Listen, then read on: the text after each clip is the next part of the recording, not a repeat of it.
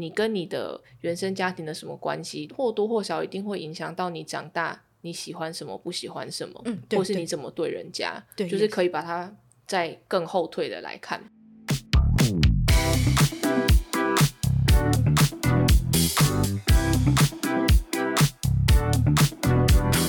嗨，大家今天过得好吗？欢迎收听理科 PD。 本周应该是十分忙碌的一周，因为明天4月26号 Interest 即将开始贩售咯。在非常多非常多的使用者体验完6周之后，疯狂敲碗想买的 Interest 产品终于在各种检测之后登场了。有兴趣的人可以在下方资讯栏找到资料加 LINE 询问客服。接下来就让我们进入本周的主题。这集也是諮商笔记里面的其中一集，要讲依附理论 Attachment Theory。 这集会回溯到我们俩幼儿时期，可是不是在聊育儿，所以请不要转台哦。我们最主要聊的是成人的亲密关系，是他的每个人其实会因为小时候跟主要照顾者的关系，所以长大之后面对感情会有一个特定的方式，在你没有察觉到的状况之下，他们两个有关联。可是今天我们讲完，你们听完之后，你们如果察觉到自己，然后不管你喜欢还是不喜欢，现在你的依附关系都是可以改变的。嗯，我们今天就讲三种依附关系好了，因为其实下面还可以再细分，最主要就是安全型依附、焦虑型依附跟逃避型依附。他们在做这个实验的时候，他们就找来非常多组的妈妈跟婴儿，然后做实验。那他们观察到大概有四种现象。第一个现象是婴儿呢非常有安全感，他就远远的知道妈妈在旁边，以妈妈为中心，他就可以去稍微爬出去啊，看一下附近什么的。这时候实验人员会请妈妈出去，那他也不会怎样，他就继续做他的事。妈妈回来，他就会很开心的奔向他的妈妈，这是第一种。那后来他们就说这个叫做母婴之间关系是安全型依附的。第二种呢是焦虑型依附，婴儿很黏妈妈，妈妈一离开那个房间他就心情就不好了，哭啊什么的，然后妈妈再回来，他心情还是这个样子，就是还是需要被安抚，很焦虑这样。第三种是逃避型依附，他跟妈妈在同一个房间的时候，他也没有就是没什么情绪，没有特别要抓着妈妈或者是怎么样的，他就做自己的事情。妈妈离开之后呢，他也没有什么反应，妈妈回来之后他也没有什么反应，就一直都好像淡淡的，婴儿就是淡淡的这样。第四种就是什么样子的反应都有，就是混合型，但是我们就先不要到那边去，我们今天最主要是要来探讨成人的亲密关系的。所以安全型依附的人在婴儿的时候，哭了就会被抱起来，饿了就会被喂奶，所以他们知道当我有需求的时候，只要请求别人就会来帮助我，所以他在情感和安全感都非常的满，就会有这样子的安全型的依附关系。那这三种类的婴儿长大之后，你就可以想他们以后怎么对待他们的亲人的。第一种安全型依附的婴儿，他们当然就会是我们俗称的好情人，在沟通上面如果对方提出一些要求，他不会觉得你现在就是在攻击我了，我现在是不是要吵架，是这样，那比较能沟通。那在对方就算可能态度不是很好啊，或者是摆一个臭脸，他们也可以比较正向的觉得他就是心情不好跟我们讲这些嘛，所以就还是听得进去。焦虑型跟逃避型可能就不是那么好的沟通者了。哦，这边还要另外提到主要照顾者不一定是妈妈啦，阿公阿嬷、爸爸、叔叔、伯伯，什么东西都有可能，什么人都有可能，但总之他这个婴儿可以很一致性的去预期那些反应，就是他主要照顾者的反应，那就算有不好的事情发生之后也都能再被修补回来，所以长大之后他就比较能表达自己的需求跟回应对方感受，就是我刚刚讲沟通比较好这样子。是感情交往论及婚嫁的第一选择。是的。那逃避型的人呢，其实又可以细分两种，但这边就真的先不讲了。逃避型的人在婴儿时期，可能他哭的时候，他发出讯号，他需要什么东西，但不一定能得到回应，所以那个婴儿他所认识的世界就是就算我需要，别人也不会理我。所以在成长过程之中，他们就会把重心放在自己身上，因为他们打从心底相信凡事不能依靠别人，只能靠自己。所以在亲密关系里面，你要解决问题的方式就是我不要管这个关系，我把重心放在自己身上，他们就会逃避。比如说我宁愿打10个小时的电动，或者是我把自己变成工作狂，就是反正他跟感情也没有关系，或者是我不断的有一夜情，然后很多外遇，反正只要能做别的事情，不用想那个感情，他就不愿意真正面对问题。那焦虑型的人呢，在婴儿的时候，他主要照顾者有的时候会回应你的哭泣，有的时候又不会，所以婴儿就会觉得不确定那个预期可以得到什么的反应嘛，所以就会焦虑，就想靠近又不太敢靠近，所以他们是非常需要被爱的感觉的。甚至在长大之后，是有一篇论文特别说，就是这一类的人更倾向会用肉体关系来换取亲密感，然后就会用各种方式去测试对方爱不爱我啊，可能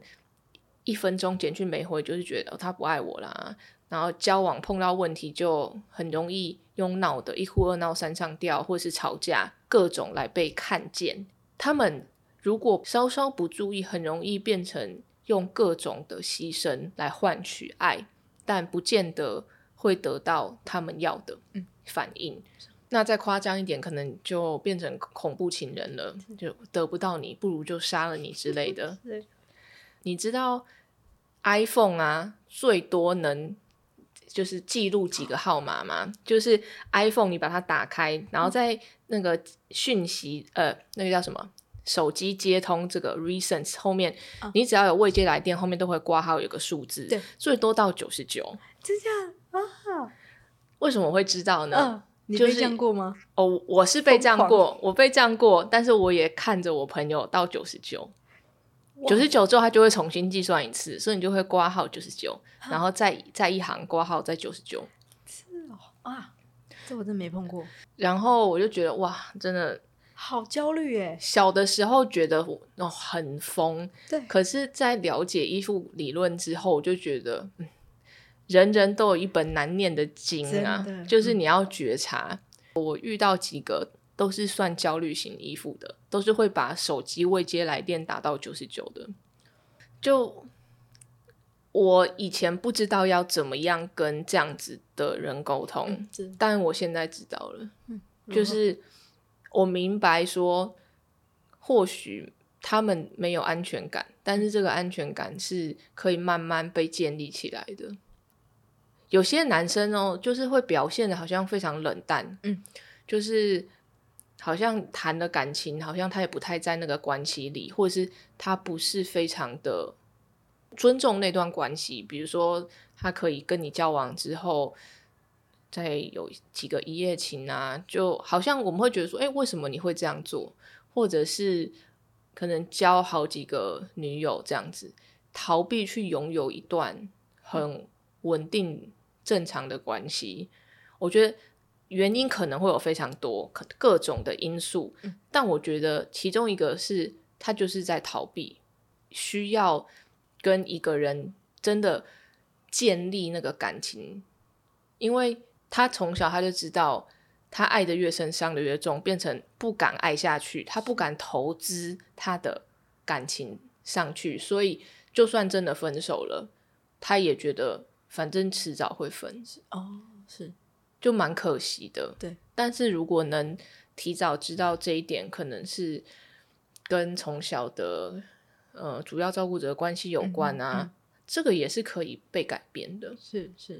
另外一半可能就要多花心思去安抚或者是陪伴就是你知道你的类型是什么，你也自己也不一定是安全型依附，那知道对方的依附的形式是什么，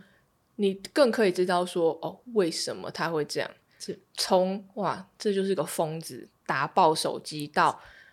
他真的很需要安全感，但或许他可以用其他方式表达，我也可以多给他一些安全感。我觉得当你可以了解为什么对方这样做的时候，他就比较有那个能量去沟通下去。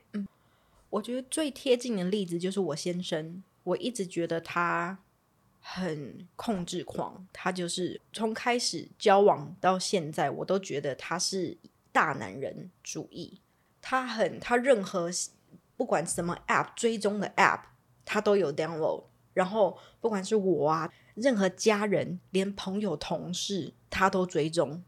我自己是觉得他很没有安全感，他成长的过程是他妈妈都亲力亲为，都自己全职妈妈的带他，然后也都给他很多的 attention 关心这样子，所以他不觉得他不安全感。可是他女朋友也没有间断过，然后他自己说他是从幼稚园哦，我真的好难想象哦，可是就幼稚园就开始交女朋友，然后一直交到我这一任结婚。我以他这样子来很难去判断他到底是什么类型的，网络上有一些测验，是你让他去做看。 OK， 因为我这样子听我也觉得可能他就是控制欲很强，不一定跟依附关系有关，可能是其他的 issue， 有可能。对，说到这个测验，我先生是我第三任，其实我一直以来的感情都是蛮安全型的，我的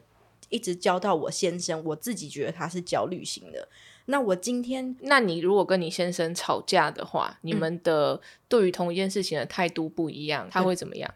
比如说我们有讲话有冲突的时候，我之前有讲过嘛，我就是关闭我自己的门，我就是会听你，可是他就是一直讲他的想法的人，然后他就会跟在你后面，然后讲说你要现在跟我沟通啊，我们现在就是要讲开。那有回答到你问题吗？不管他什么型，可是他是不是给人很焦虑感？我是不知道他什么型，但是感觉就不是什么安全型的。对齁，因为不安全型的伴侣比较容易在出现冲突的时候给自己跟别人比较多压力，因为其实就是沟通一件事情，不需要跳起来或者是要逼迫到那边去。但是我不知道，我觉得大家可以去真的去找找看自己的依附类型是什么，然后它也就是一个参考嘛，它并不是100%所以你感情就是怎么样，是 而是它是一个工具，你大概知道哦自己是类似会有这样反应，对方会有这样反应，沟通起来可能会比较简单。是每一个阶段都有不同的想法，所以你自己在读你这些答案的时候，有些会你觉得哦这是我现在这个阶段会做的事，然后有一些又不是。那像我就有做这个测验，那我觉得蛮好玩的。做测验之前我就自己猜测我的大概是哪一类型，我自己觉得我是安全型，那也是答案写出来，我的安全型风格是11分，可是我夹杂了焦虑型5分，然后逃避型2分，因为真的它不是4分法，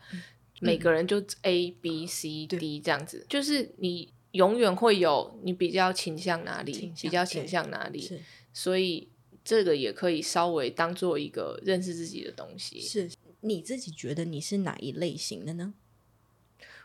我觉得我也没有到特定一型欸，我大致上我觉得我是个有安全感的人，但是其实在吵架的时候我有的时候会偏逃避，就是我会比较觉得说先这样，我要先去做其他重要的事情。Okay. 因为一直以来感情在我的人生优先顺序里面一直都不是第一个，一直都被排在偏比较后面。以前大学的时候吵架我就会先说，我就会先把这个东西 block 起来，okay. 然后我就会跟自己想说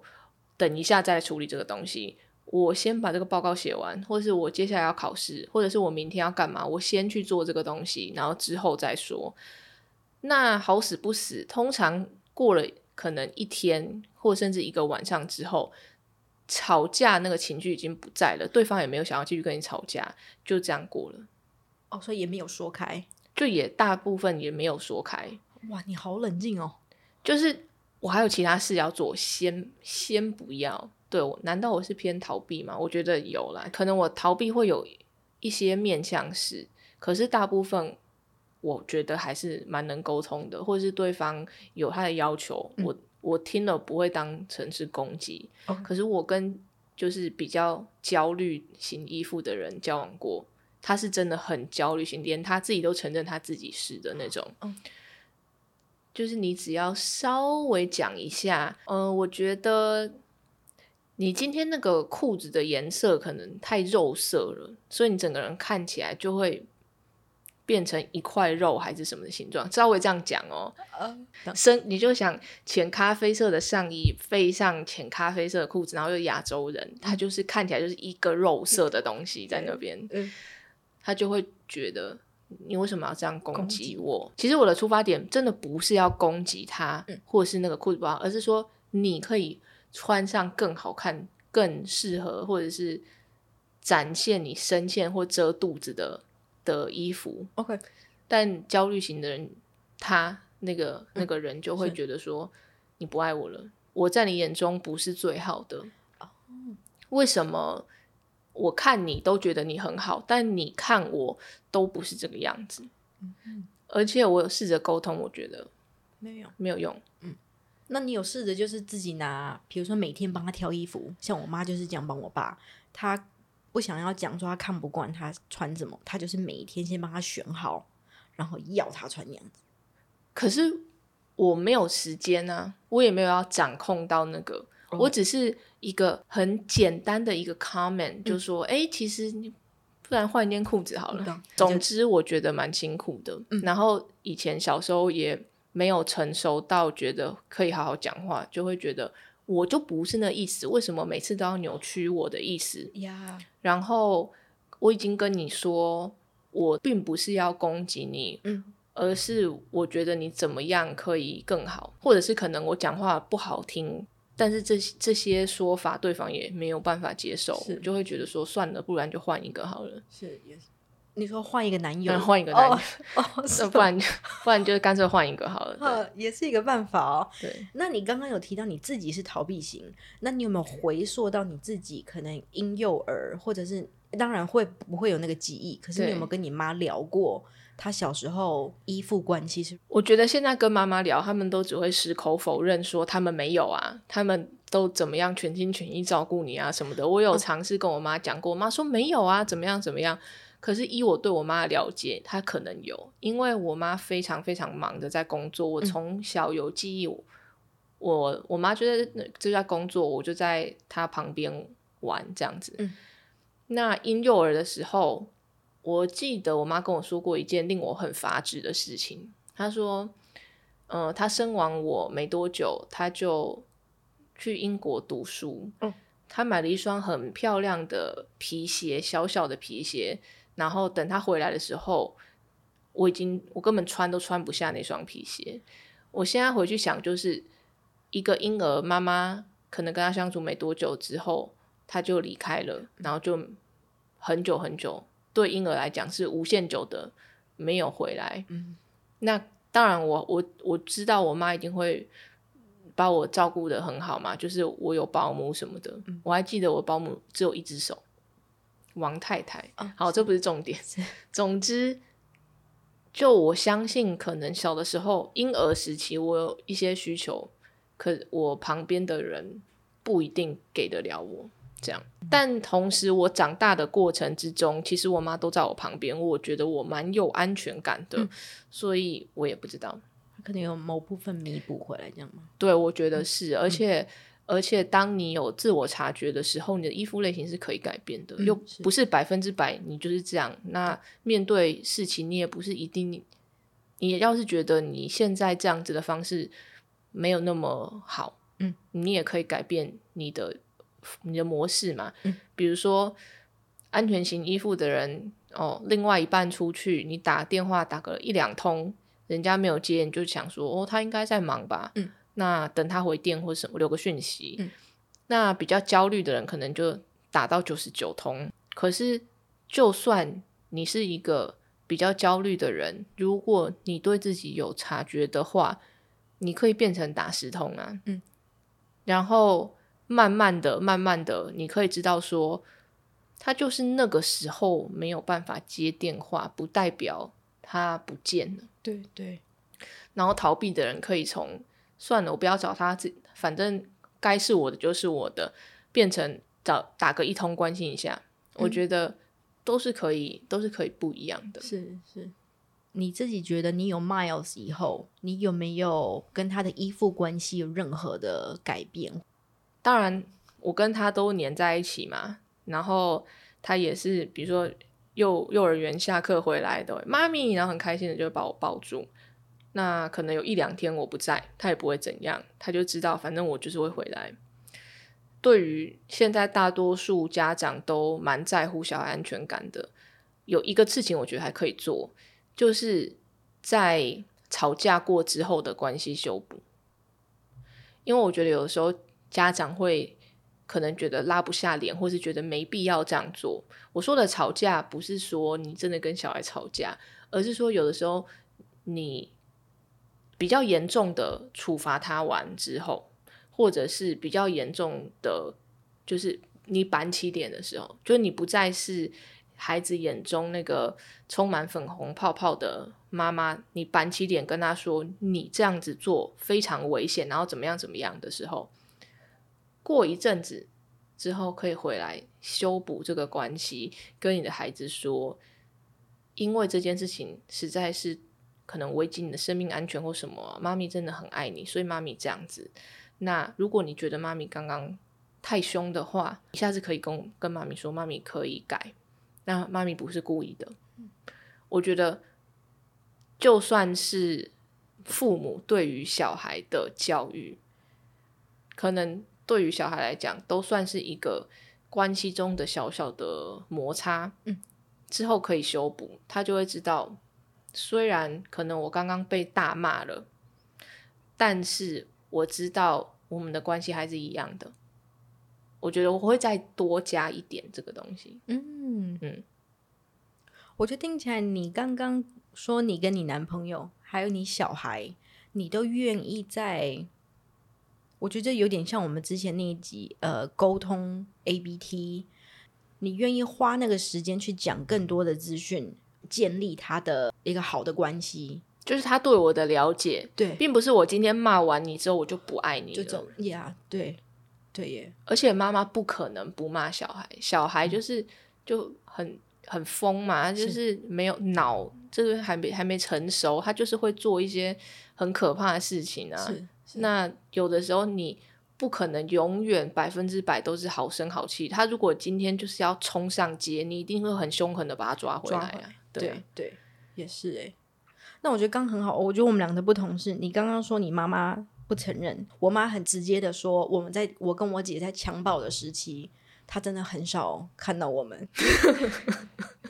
因为我小时候是我爸妈各自都很忙，我自己刚刚说我安全型加焦虑加逃避，我回想起来我0到7个月的时候，我妈妈说她其实那个时候忙到她没有时间照顾我们，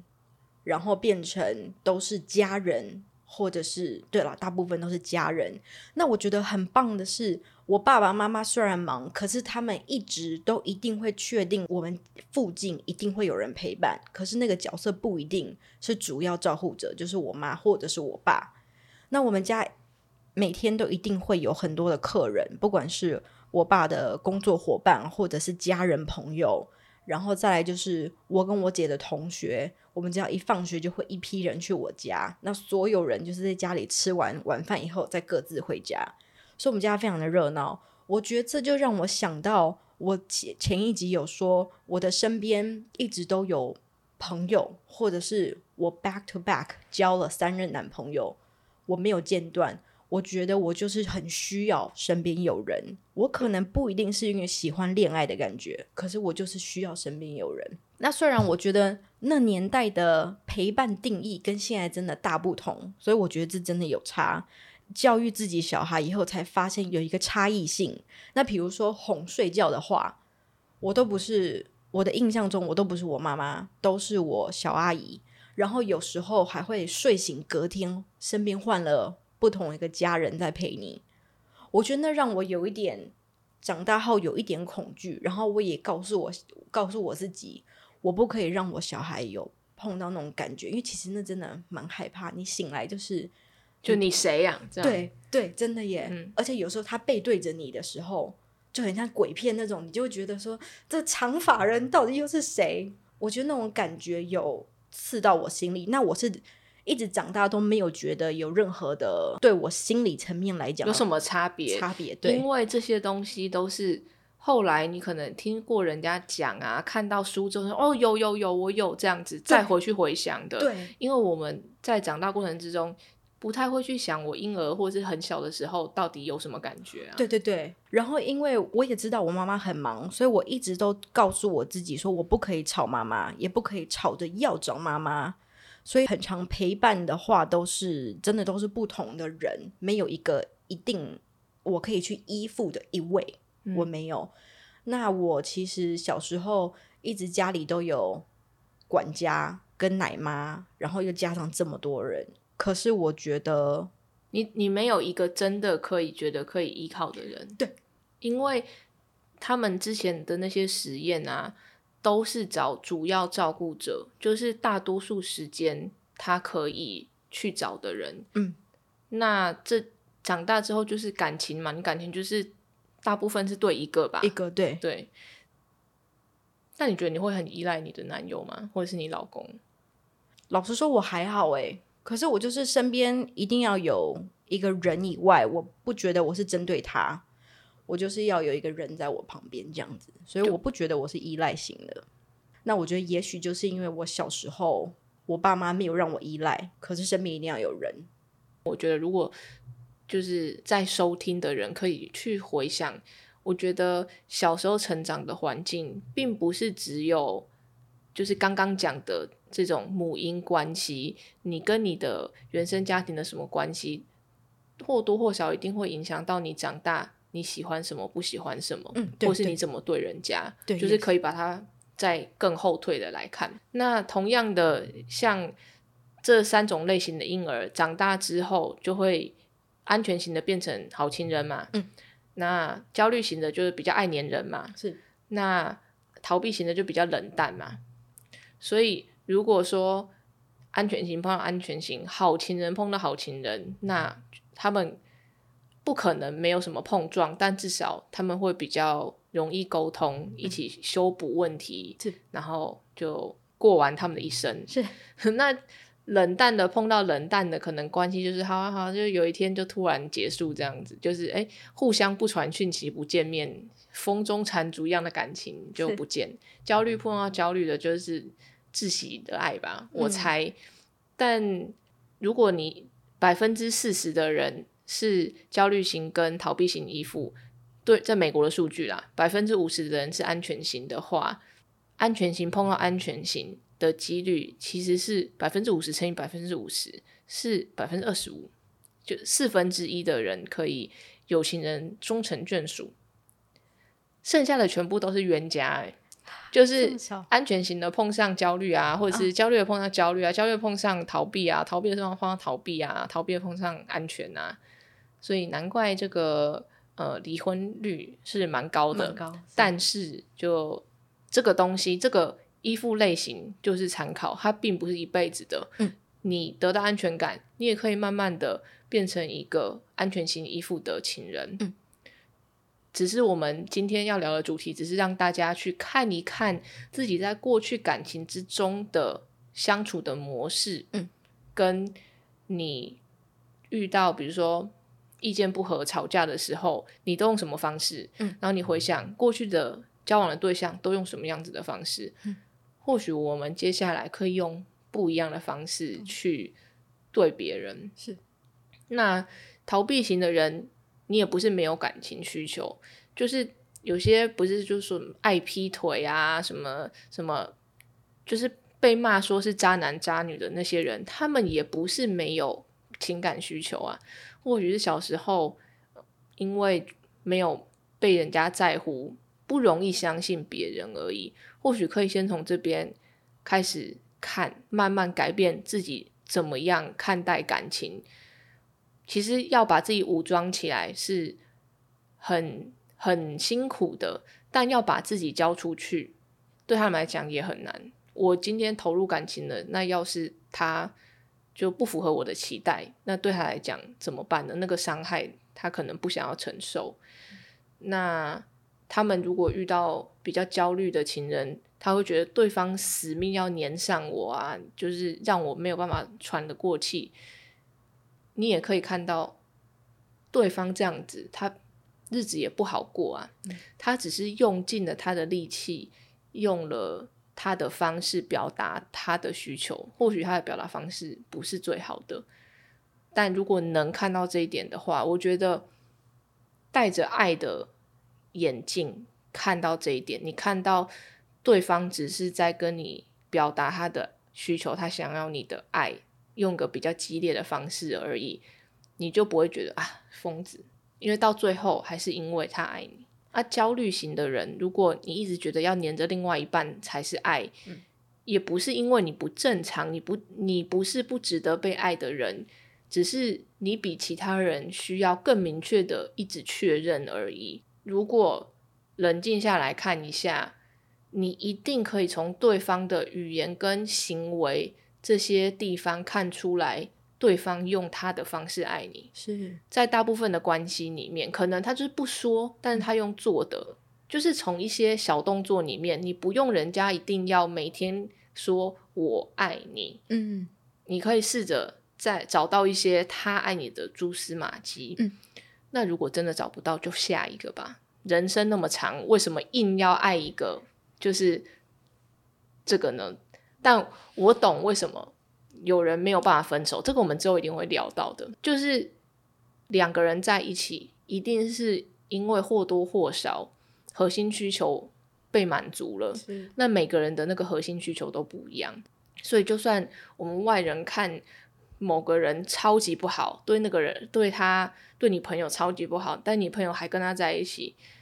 就是因为他还是满足了你朋友的某个你不知道的核心需求。但这种东西就很神秘，当被讲开了之后，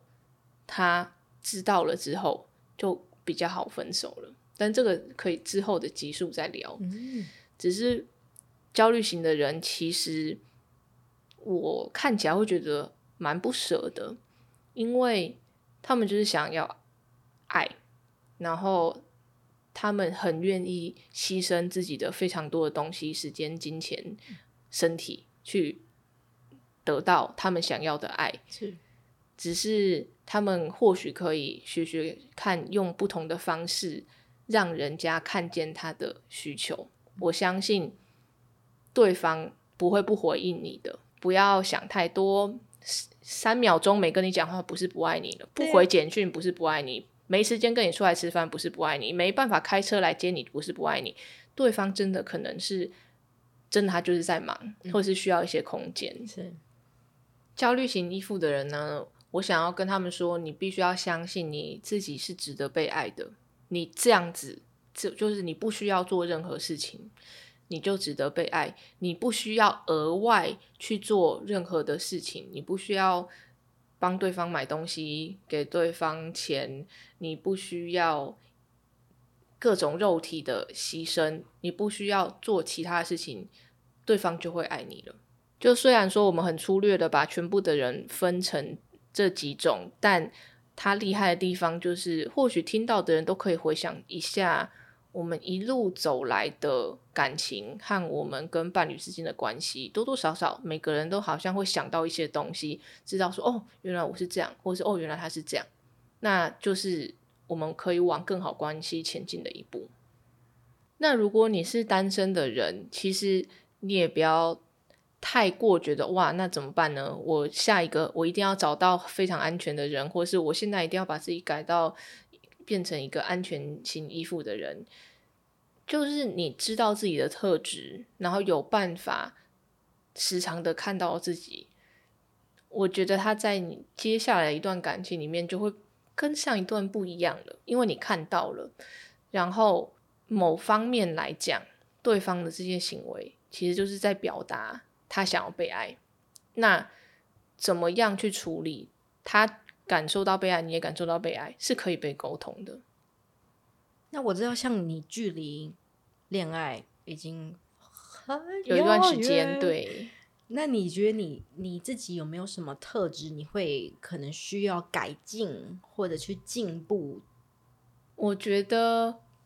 还是沟通吧，怎么样把自己的想法在没有那么多情绪的状况之下讲出来，让对方也愿意听，我觉得是一个说话的艺术。然后大家常常会说要去找真爱，然后要去找一个很完美的对象，我觉得世界上没有很完美的对象，但我希望可以找到一个愿意跟我一起努力的人。 okay. 就是他知道自己不完美，也知道我不完美，但我们两个愿意一起为这件事情努力。就是我的寻找人的观点也改变了，不是再找一个哇我开什么什么什么条件，而是我们互相都知道双方都不完美，但我们可以接受，是，然后我们可以就一起往前。我觉得这样子就比较不会有感觉历史一直不断重演，为什么我就一直交往到这样子的人，或是为什么我这样子别人就是不理解我这样子。我们要相信一辈子很长，就算你觉得自己是不安全的依附类型，也不代表你一辈子都要用同样的反应来面对事情。你可以自己去看看相关的书籍啊，或者是跟朋友聊聊天，或是找专业的人聊聊看，你一定有办法相信自己可以改变，但也不代表你要说自己不好，因为你所需要的可能就只是换个想法，换个表达方式，可是你讲的都是同一件事情，就是我想要好好的被爱，我也想要好好的爱别人。哇，那今天就稍微聊了一下，最后呢要跟大家再讲一次，明天4月26号 Interest 就开始贩售咯，有兴趣的人可以在下方资讯栏加 LINE 询问客服咯。那我们今天就这样啦，欢迎到 YouTube 或 Podcast 留言跟我分享你们想听的事。谢谢收听理科 PD， 喜欢的朋友们帮我到 Apple Podcast 留言加上5颗星。理科 PD， 我们下次见。